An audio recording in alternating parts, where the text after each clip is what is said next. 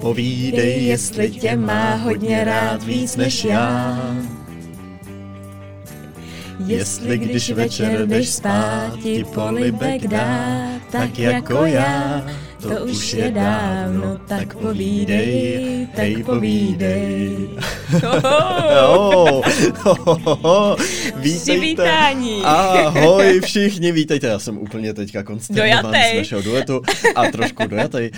Uh, u naší další epizody Linky. A tak povídej, Uh, tak povídej. Tak povídej. Ty, taky povídej. My si budeme dnes povídat a budeme řešit komunikaci. Nejen o povídání, ale uh, taky textovou, nonverbální a tak dále. Všechno se tu dneska dozví dozvíte. Protože ve finále všechno záleží na komunikaci. Když hmm. jsem o tom tak přemýšlela, tak si říkám, to je úplně ta nejdůležitější část jakýhokoliv vztahu, a to je všechno.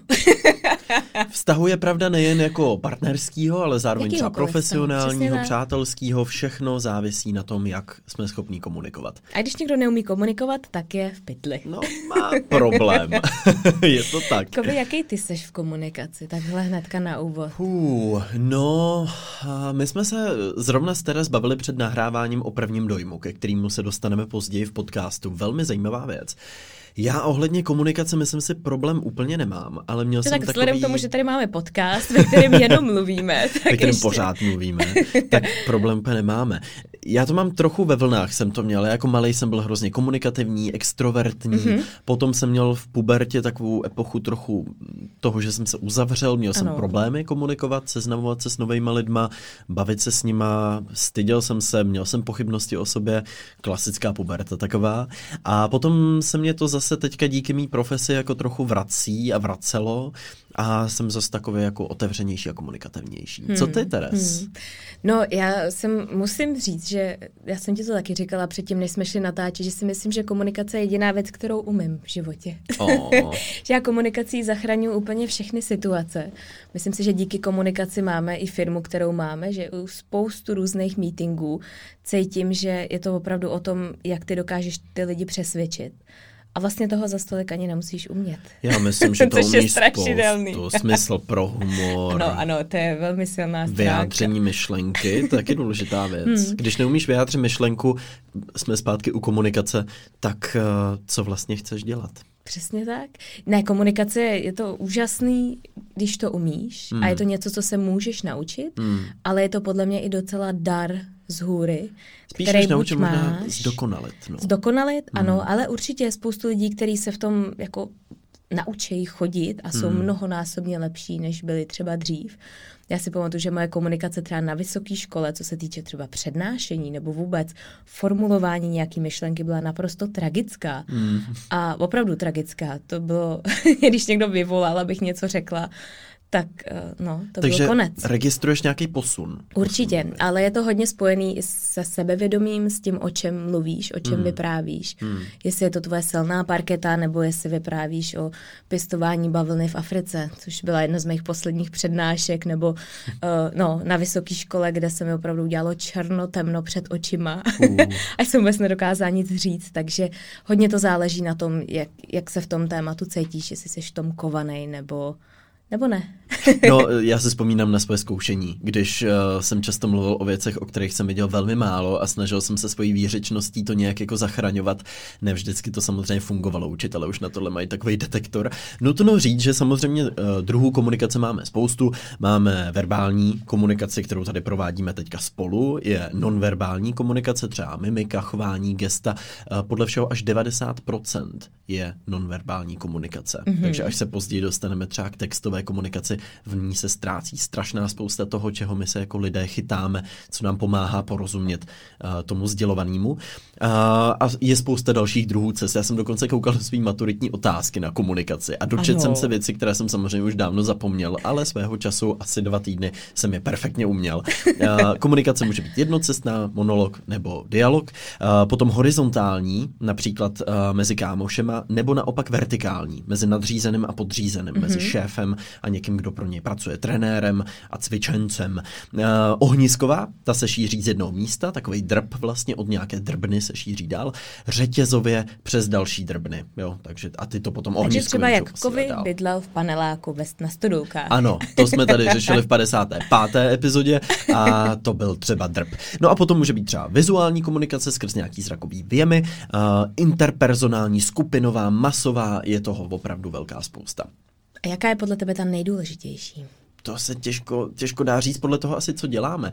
Když třeba profesně komunikujeme opravdu jenom třeba písemně, píšeme jako novináři, samozřejmě pro nás je velmi důležitá textová komunikace, abychom se dokázali vyjádřit, ale stejně tak při přípravě článku třeba musíme vyspovídat spoustu respondentů, musíme se jich umět zeptat na správní, na správní věci. Eh, no. Ty, když vedeš tým třeba, tak musíš komunikovat s tím týmem, vysvětlovat mu. Takže těžko říct. Ty hmm. máš, hmm. si myslíš nějakou, která je za tebe nejdůležitější, jestli je to ta verbální nebo No tak vzhledem k tomu, že jsi říkal, že 90% nebo až 90% je neverbální, Hmm. Tak ty jo, to je strašně vysoký číslo. No tam je otázka, jak moc ji dokážeme ovlivnit, že jo? protože Přesně to je tak. naše mimika, to, jak se tváříme, jak intonujeme hmm. a na tom, jak jsi sama říkala, se určitě pracovat dá. Ano, já jenom přemýšlím právě, když my máme podcast a lidi to slyší jenom v té audioverzi, tak vlastně jim teda chybí obrovské množství právě naší mimiky, toho, jak se tváříme, což jim právě může dát to video, který hmm. máme na Patreonu, který hmm. možná jim trošku dá jiný úhel pohledu na, tu, na nás dva, na to, jak Nebo jak ty medailonky z toho YouTube taky, že jo, tam vlastně jako spousta lidí psalo, hele, já vás najednou vidím a je to úplně jiný a některým lidem se to líbí a některým to přijde zvláštní, takže asi přesně jde o to, co jako hmm. od toho chceš co od toho očekáváš? Je pravda, že uh, spoustu komentářů tam bylo typu, že Tereza vypadá mnohem mladší, než působí. tak jestli si mě představili jako nějakou profesorku s brejlema, je to možný. s vrázkama, Je to možný. Tak ne. Nevím proč, Taky. ale ten tvůj medový hlásek zní A tak jako, hlás. že... No, medový hlásek. Takže to je takový základní dělení komunikace toho, toho jak ji rozdělujeme. Můžeme se kouknout i trochu do historie, kdy například uh, se dělí různé epochy. Epocha signálů, jak ty jsi uh, hovořila se mnou před nahráváním o kouřových signálech, tak to byla epocha signálů, ano. kterou to máme i u zvířat, různý signály, u ptáků. Uh, u nás jako lidí potom narůstala důležitost těch hlasových signálů. A z toho se post postupně vyvinula řeč. Mluvení a jazyk, epocha mluvení a jazyka, 35 tisíc let před naším letopočtem. To je neuvěřitelný. No prokecali jsme tady toho na té planetě už opravdu spoustu. A díky tradici řeči jsme mohli předávat vlastně ty samotné tradice díky řeči. Takže díky tomu se vlastně začala budovat společnost a společenství, ve kterém žijeme dneska. A samozřejmě to potom ještě dál posunula epocha psaní. Písmo bylo vynalezeno na několika místech zároveň přibližně 3000 let před naším letopočtem. Hmm. Ale můžeme se kouknout i víc do historie, e, na různý symboly a znamení, 9000 let zpátky, e, hieroglyfy, 5000 let zpátky, nebo čínský znaky, který mají až 80 tisíc symbolů. Používá se jenom 5000. To Takže je neskutečný opravdu vlastně v historii jsme se postupně od těch signálů přes uh, nějaký ty první jako domluvy a řeči uh, přes psaní dostali až k tisku. 1450 hmm. Gutenberg a jsme tady dneska, kdy vlastně konzumujeme neuvěřitelnou spoustu komunikace. No já spíš si zamýšlím nad tím, jak ohromně moc jsme to zjednodušili. Hmm. Jak tu velmi uh, sofistikovanou prostě komunikaci, která byla plná hieroglyfů a znaků a, a spoustu různých slovních obratů, my v dnešní líný době zjednodušujeme na pár prostě zkratkovitých věcí, případně smajlíků. tak to se dá říct, že jsou taky znaky vlastně, že, ano, že taky komunikujeme určitě, znaky. Určitě. Ale... že možná někdo najde za 2000 let baterii prostě emojis a bude rozlišovat, co jsme se tím chtěli oh, říct. Tenhle je naštvaný. Mm. naštvaný. Mm. Ale vychází to vlastně, emojis vycházejí z mimiky, že jo, z toho, jak my se tváříme a ty emojis nám mají vlastně trošku suplovat to, že se nevidíme, že vlastně nevidíme tu naši mimiku a mají nám tak jako napovídat. Co, co teda ten druhý, jak to myslí. Ano, máš pravdu. A my společně máme jednu takovou historku toho, kdy já jsem ti do jedné zprávy nenapsala smajlíka. Ano A Kovy byl chudák.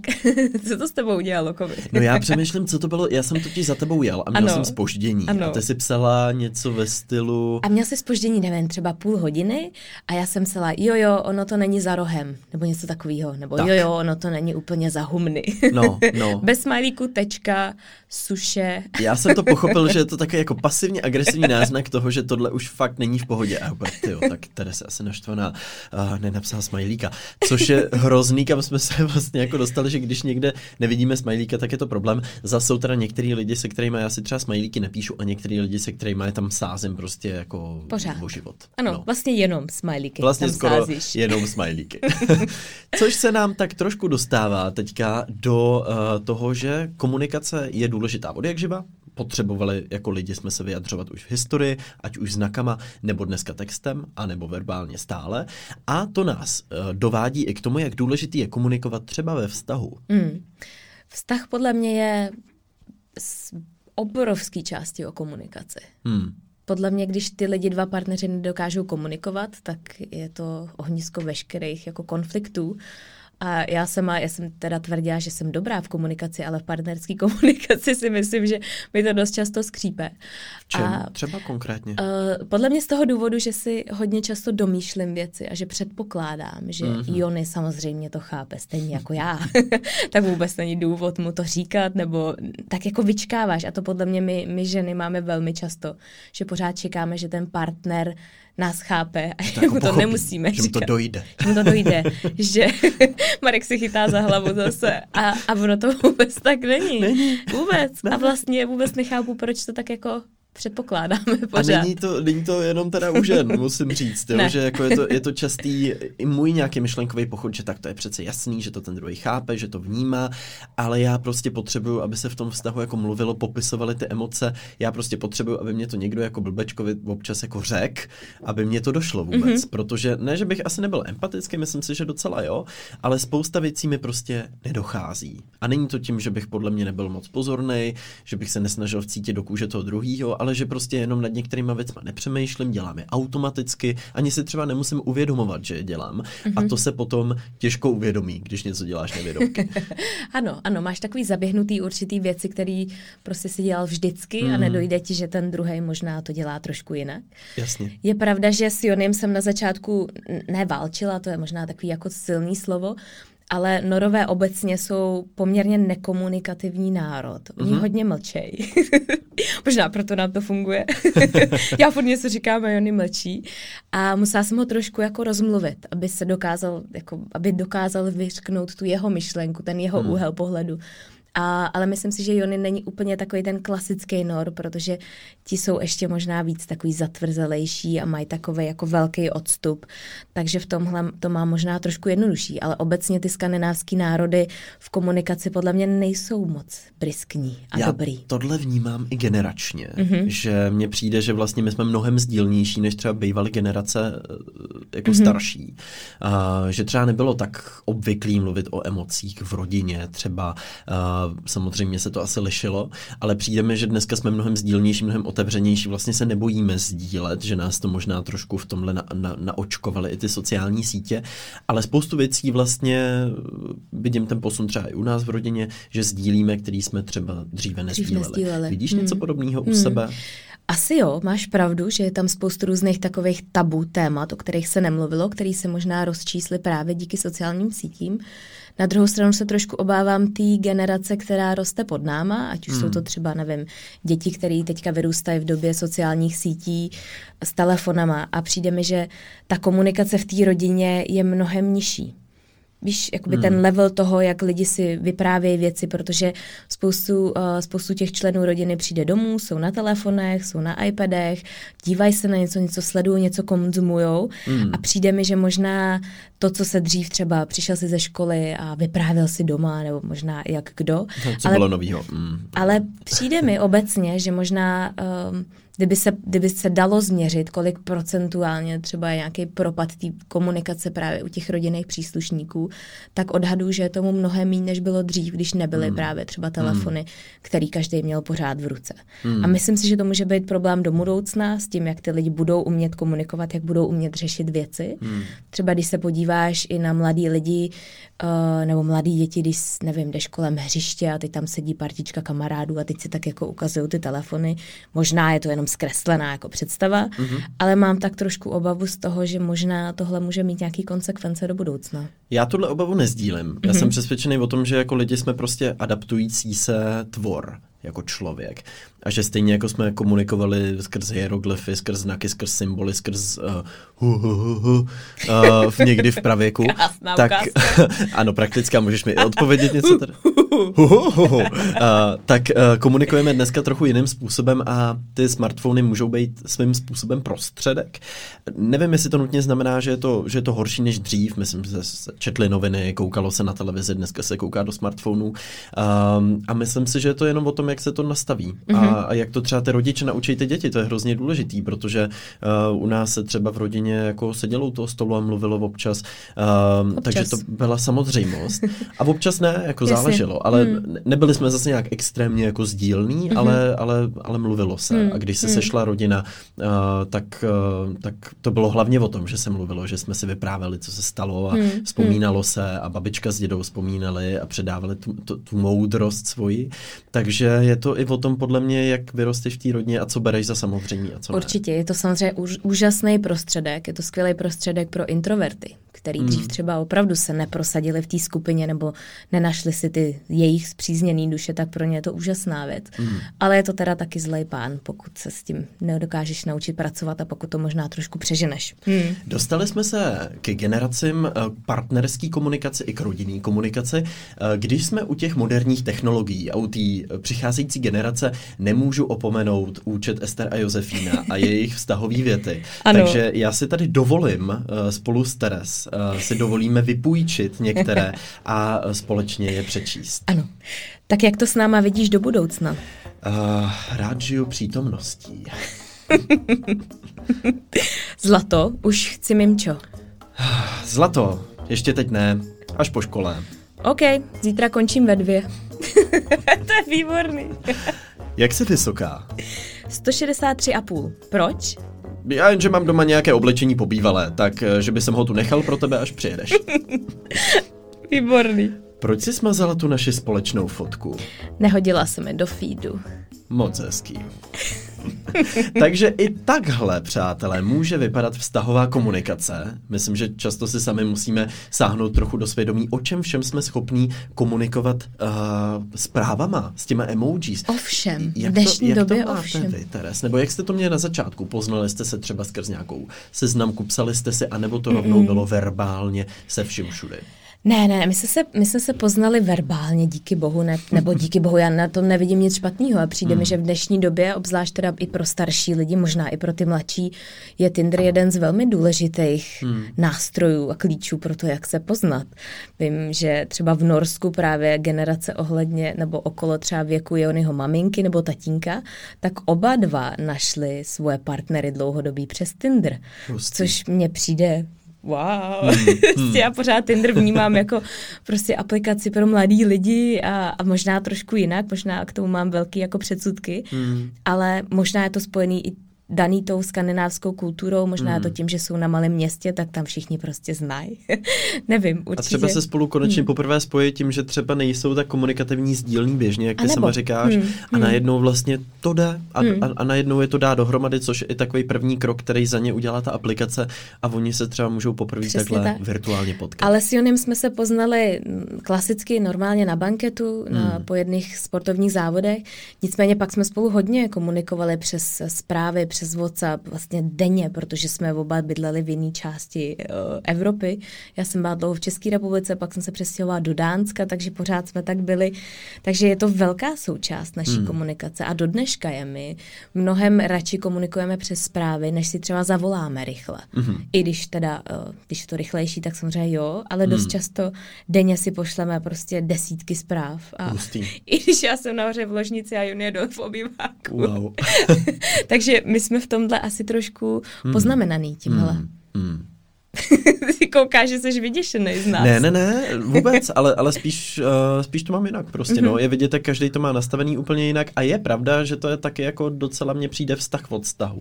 Hmm. Že to samozřejmě vztah je o dvou lidech, je to o kompromisech, je to o tom, abyste společně našli ideální nějakou cestu. A pokud je ta cesta skrz právě třeba častý četování, tak to tak může být a s což, někým zase třeba ne. Což aby to tak nevyznělo, že my si jako si o něm nepovídáme, my jsme extrémně podle mě ukecaný pár. A myslím si, že my jsme, my máme těch témat máme jako ohromný hmm. množství a dost často dost často to jsou právě ty naše jako ranní snídaně, my kdy opravdu dokážeme sedět tři hodiny a jenom hmm. si povídat. Hmm. A vlastně jsem za to neskutečně vděčná, protože my těch témat máme od práce, od stejných koníčků, my vlastně všechno děláme spolu, takže těch témat fakt máme velké množství. Hmm. Takže aby to zase nevyznělo, že si píšeme jen tak za čas zprávu, protože tak to není.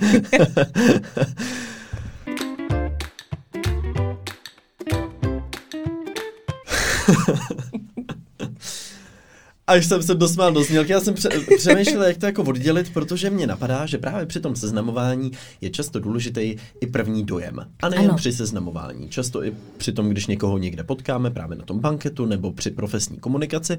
Teres, ty máš k prvnímu dojmu ano. nějaký zajímavosti. Mám tady pár věcí a úplně na začátek bych se tě zeptala. Kolik si myslíš, že stačí času na ten první dojem? Kolik se tak obecně uvádí, že si dokážeš vytvořit první dojem? Tohle si pamatuju, když jsme byli u ano. Ester a Josefíny z terapie s dílením live ano. přibližně.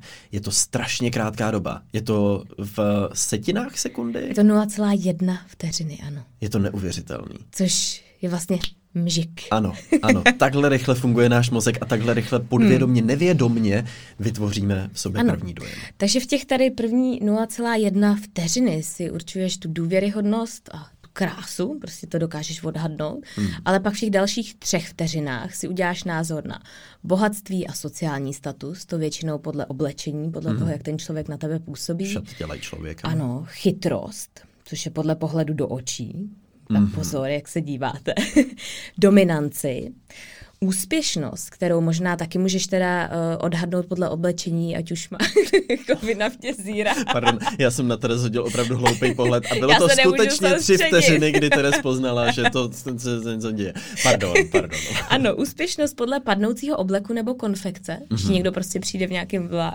vlajícím obleku, pořád jsou to šaty dělají člověka teda, mm. agresivitu, tu údajně poznáš podle poměru šířky a výšky obličeje. Hustý. Agresivita, okaž. Vůdcovské schopnosti, to asi taky na nějakých gestech, ale pořád na to máš ty tři vteřiny, nezapomínejme tady na to. Extroverzi podle způsobu chůze a hmm. svědomitost. Mm-hmm. To teda nevím, to máš tři vteřiny na asi osm nebo sedm bodů, podle který teda se rozhodneš, jestli ten člověk na tebe působí dobře nebo ne. Hmm. A zajímavý je, že uh, v jedné studii, která se jmenovala Impressions Based on a Portrait Predict, Uh, ukazovali lidem fotku a chtěli po nich názor, ale ukázali jim opravdu jenom prostě na krátký časový úsek a ty se podle toho měl rozhodnout, jestli těm lidem důvěřuješ nebo jak na tebe působí. Mm-hmm. A vtip byl v tom, že po jednom měsíci tyto fotografované lidi náhodou uh, zase vyndali v jiný té studii. A tam uh, ty lidi s nimi měli 20-minutový rozhovor mm-hmm. a ty názory byly naprosto totožní. Takže ten názor po té době, co ty si viděl toho člověka asi 20 vteřin na fotce, mm-hmm. byl úplně stejný, jako když si pak s ním měl 20 minut pohovor nebo rozhovor. A ohodnotili ty lidi naprosto stejně. Takže chceš říct, že když vidíš něčí fotku, tak už si na toho člověka uděláš názor, který nezměníš ani po tom, co se s ním bavíš. Což je vlastně hrozně strašidelný. Že ten první A dojem úplně nevím, jestli, z fotky. jestli tomu chci věřit.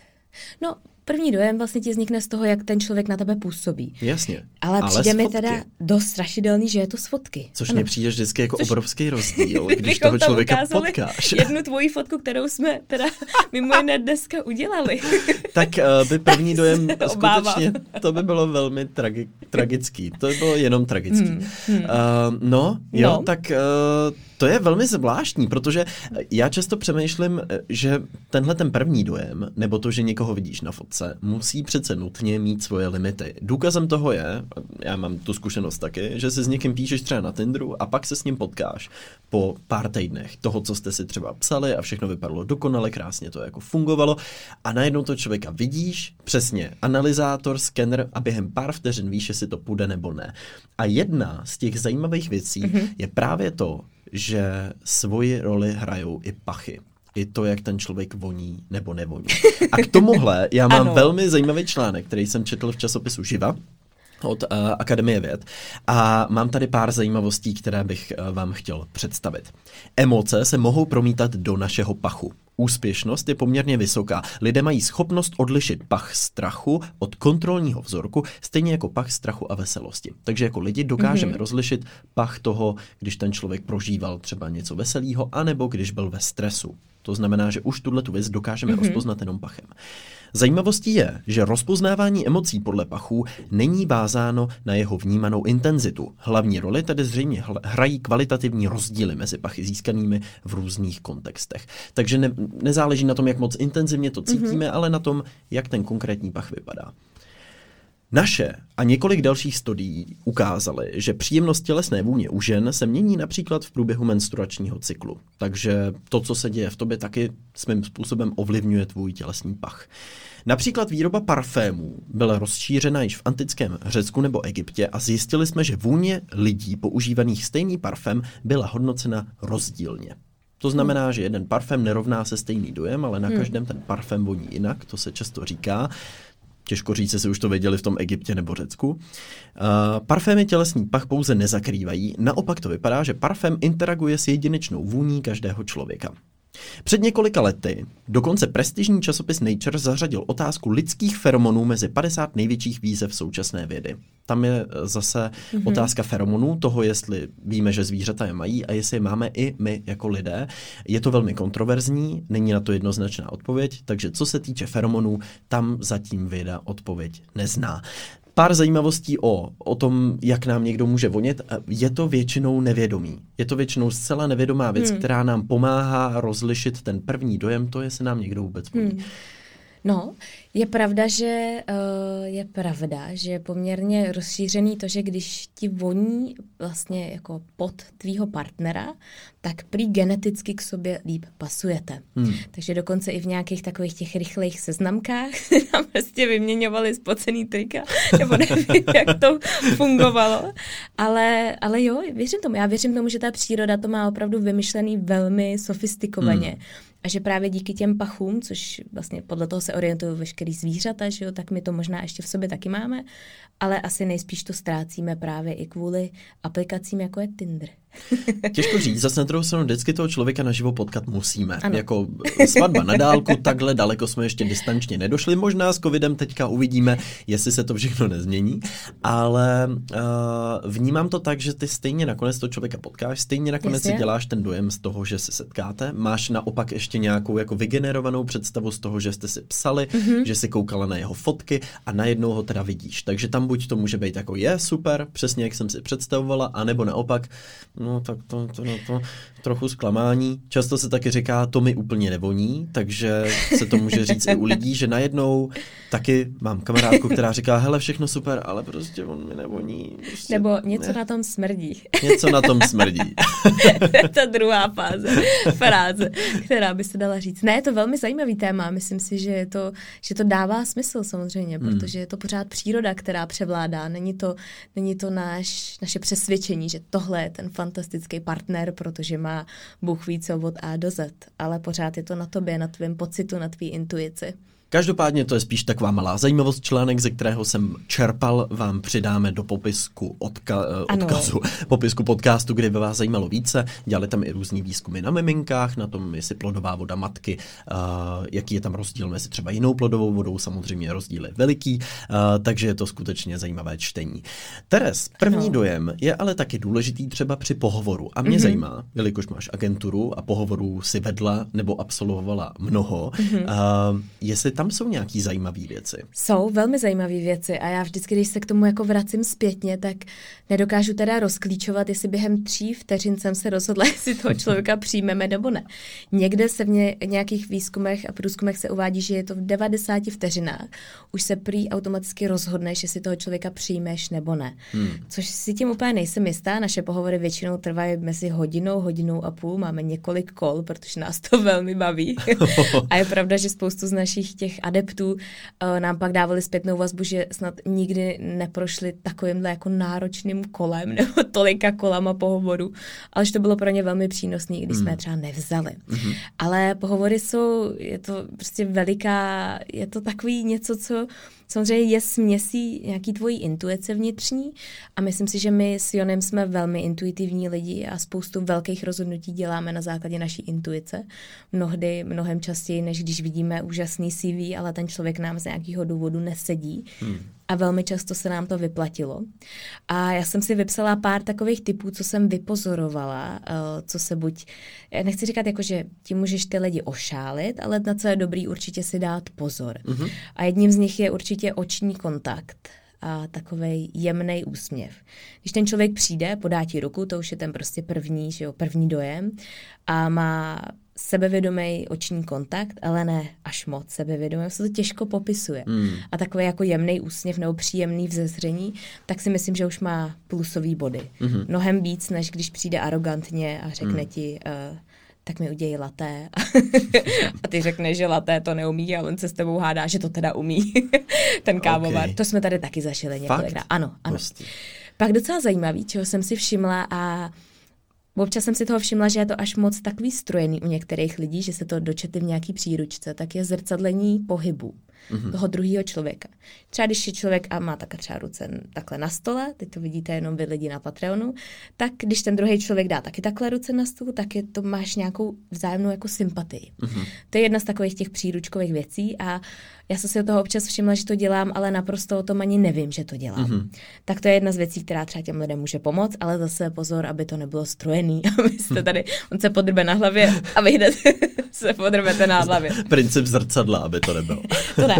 Co občas dělám já, ale to už musím vědět, že uh, jsem s tím člověkem mám nějaký propojení, nebo jsme trošku víc familiárnější, tak já ráda na ty lidi šahám.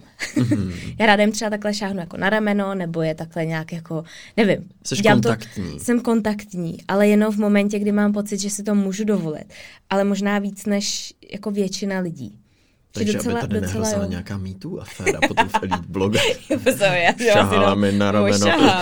to ne, ale docela často, když, a nemyslím si, že je to na nějaký oficiální jako schůzce, mm-hmm. to asi ne, ale když třeba podávám ruku, když mi ten člověk velmi jako sympatický, tak třeba dám i tu druhou ruku jako na něj. Hmm, hmm. A mně samotný se to několikrát stalo a vždycky jsem si toho člověka zapamatovala. Hmm. Tak to je taková další věc, ale taky si myslím, že se to nedá moc naučit, že je to hodně o té intuici, jo. kdy to můžeš udělat, když to můžeš dovolit a kdy tomu člověkovi to bude vadit. Hmm. Další věc je hrozně častý a je to takový velmi jako milý, tak je oslovování jménem v té daný, prostě v tom daném třeba interview nebo v tom, v té dané komunikaci, že opravdu řekneš Karle, ale tohle třeba, nebo jo, že tak jako zdůrazníš, ale mm-hmm. v mhm. milém slova smyslu, ne, mm-hmm. že Karle, teď si udělal takovou jako volovinu. A toho si velmi často všímám. A hodně lidí to dává, když se třeba loučí, tak říká Terezo, děkuju vám za hezký jako meeting. A je to takový gesto toho, že si tě pamatuje, že ví, kdo seš, tak to na mě teda hodně působí. Ale už jsem to taky trošku prokoukla. Už si občas tak jako vytipu, aha, tak to byla zase tahle příručka. A pak tam mám uh, větu, kterou jsem si taky docela často všimla a je to, že ty, když se třeba zeptáš na nějakou otázku, tak ten člověk ti tak uh, přitaká a řekne, to je skvělý dotaz, tak tě trošku jak jako vyzdvihne v tom, že, nebo to je skvělý point a hmm, tak. Hmm. A taky si myslím, že to docela funguje když třeba na pohovoru mě někdo řekne, to je skvělý dotaz, tak já bych, hm, se trefila. Ale jsou to takový, takový typy.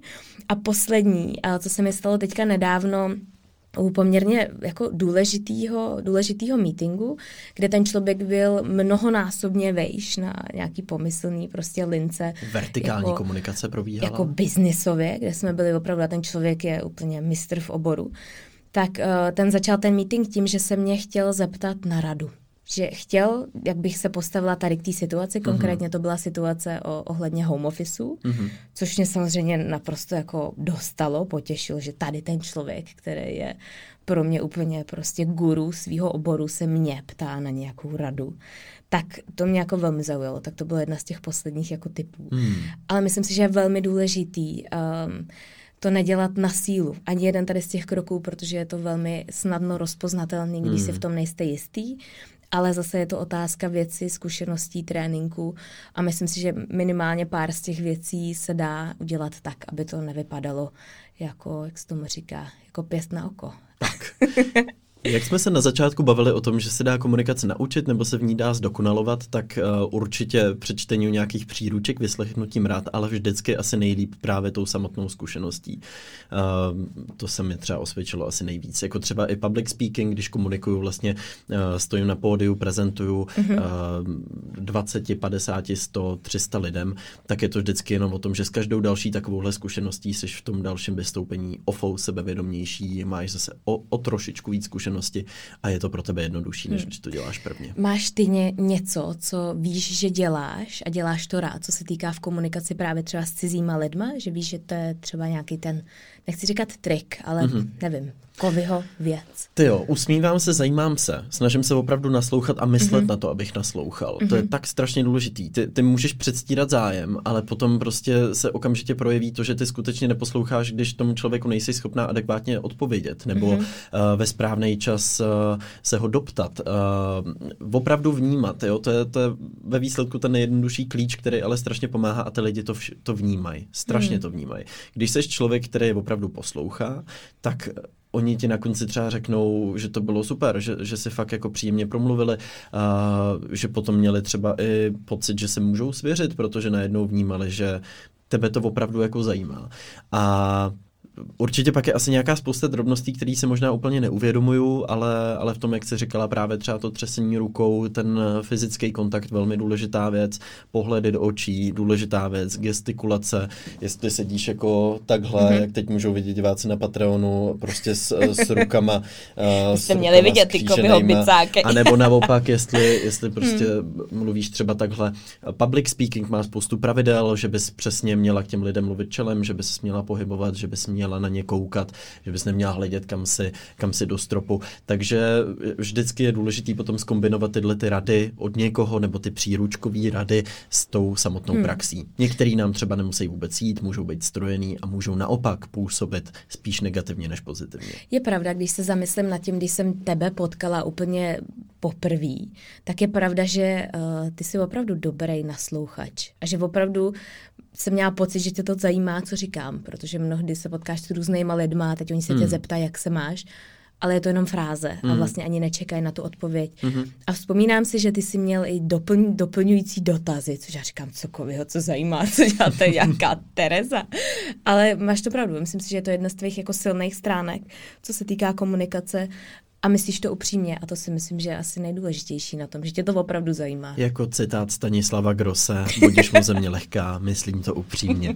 Ale uh, jo, myslím si, že vlastně spousta lidí neumí neumí uh, udělat ten dojem, hmm. nebo neumí ani komunikovat s někým, koho ještě neznají, jo? že opravdu jako dávají najevo, že je ten člověk nezajímá, což je neuvěřitelně neslušný, to prostě nesmíš, i kdyby to, já nevím, i když je to prostě uklízečka někde, bavíme se, tak mě fakt zajímá, jako, co dělá, když to nějaký student, proč by ne, že jo? A, a vlastně naopak spíš pohrdám těma lidma, u kterých vidím, že koukají skrz prsty na někoho, koho hmm. považují, že jako pod hmm. nima a koho hmm. fakt nevnímají, nebo si z něj dělají tak jako louký trošku srandu.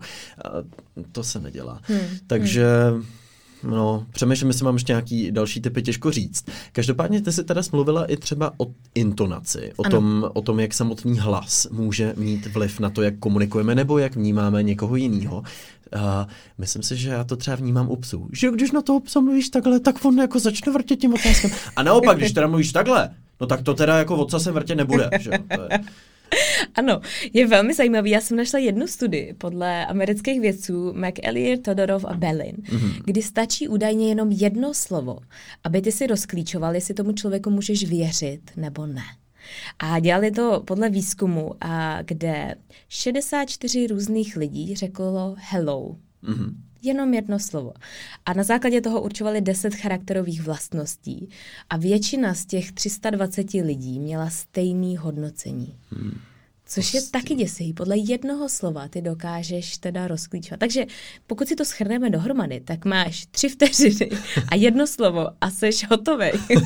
a pak už nějaký přehodnocování osobnosti ne, ne, ne, já nevím, čeveče, no, možná to je to složitější. Potom jako už, už ten druhý dojem vzniká jako strašně dlouho a, a změnit na někoho názor je taky velmi těžký. Jako uznat, že ten člověk se změnil a že ten tvůj pohled na něj se změnil a že možná ten tvůj pohled byl zbytečně předpojatý. A to je hmm. taky další hmm. věc, ale to se děje strašně dlouho. Ano. No. Nejhůř z toho vyšly hlasy, které jsou monotónní. Mm-hmm tak Obecně. ty jsou úplně, ty jsou úplně dan. Můžu potvrdit. Ano, a nejvíc důvěryhodný hlas je ten, ve kterém se zračí osobnost. Takže mm-hmm. úplně nemusíš teda, nedá se to asi specifikovat, ale pokud dokáže do svého hlasu dát osobnost, tak hmm. máte vyhráno.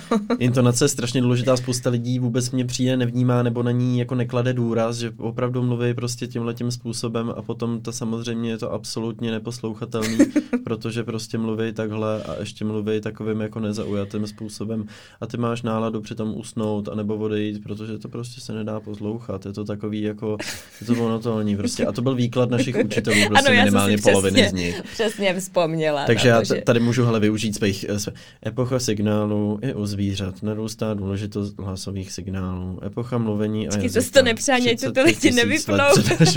je, to, je to hrozný. Ano. Ale, ale spousta lidí ne, neklade ten důraz na to, že ta dikce, ta dynamika toho, jak mluvíš, že mluvíš nějakým tempem, když chceš na něco dát důraz, tak zpomalíš, Spousta lidí tohle úplně ignoruje a potom samozřejmě nemůžou být řečníci a neměli by asi být ani učitelé, protože nedokážou předat hmm. tu informaci adekvátním způsobem a můžou jí rozumět, můžou mít hluboký porozumění, ale prostě je tam problém v té komunikaci, v tom předání té informace, tak, aby ji ten subjekt pochopil. Uh, taky důležitá věc. Hmm. To je zajímavé, jak i s tím hlasem se dokážeš naučit pracovat a hmm. umíš s tím pracovat a dokážeš s tím udělat veliké věci. Hmm, takže pozor, hlas a první dojem. Zajímavá věc v tomhle Hmm. Zlá krev, eh, velmi už teďka vlastně popkulturně známý příběh eh, podnikatelky, která z kapky krve chtěla, eh, nebo to tak prezentovala jako startup, že bude schopná udělat obrovskou diagnózu a ona na schvál mluvila hlubším hlasem. Je dokázáno, že když mluvíš hlubším hlasem, tak ty lidi vnímají mnohem spíš, takže ona prostě v každém rozhovoru mluvila tímhletím způsobem a byl jeden rozhovor, kde ona začala takhle vysoko a potom přišla takhle nízko, protože si uvědomila. Takže hmm. je, je i zajímavý, jak některý v podstatě jako, už se to teď nepoužívá moc, ale jako psychopati nebo lidi, kteří hmm. opravdu uh, fake it till you make it, tak mají i takovýhle jako kroky, kterými se snaží ovlivnit to, jak je vnímáš. Hmm. Věřím tomu, věřím tomu, že třeba v prezidentských debatách, hmm. tam to zatím musí být ohromná smršť odborníků, kterým raději, jak gestikulovat, co dělat, jak mluvit, hmm. kam se přesně podívat. Hmm. Jo, tam, tam musí být spoustu, spoustu různých proměných, které to můžou ovlivnit to vnímání těch, těch diváků. Myslím si, že o komunikaci bychom se mohli bavit ještě dlouho, dlouho, dlouho. Mohli bychom se dostat k argumentaci, k různým komunikačním šumům a chybám, ale pomalu vyčerpáváme náš čas. Takže pokud byste možná chtěli, abychom se k tomuhle tématu vrátili, neváhejte nám to napsat. A my jdeme na co, Teres? Jdeme na linka typ týdne.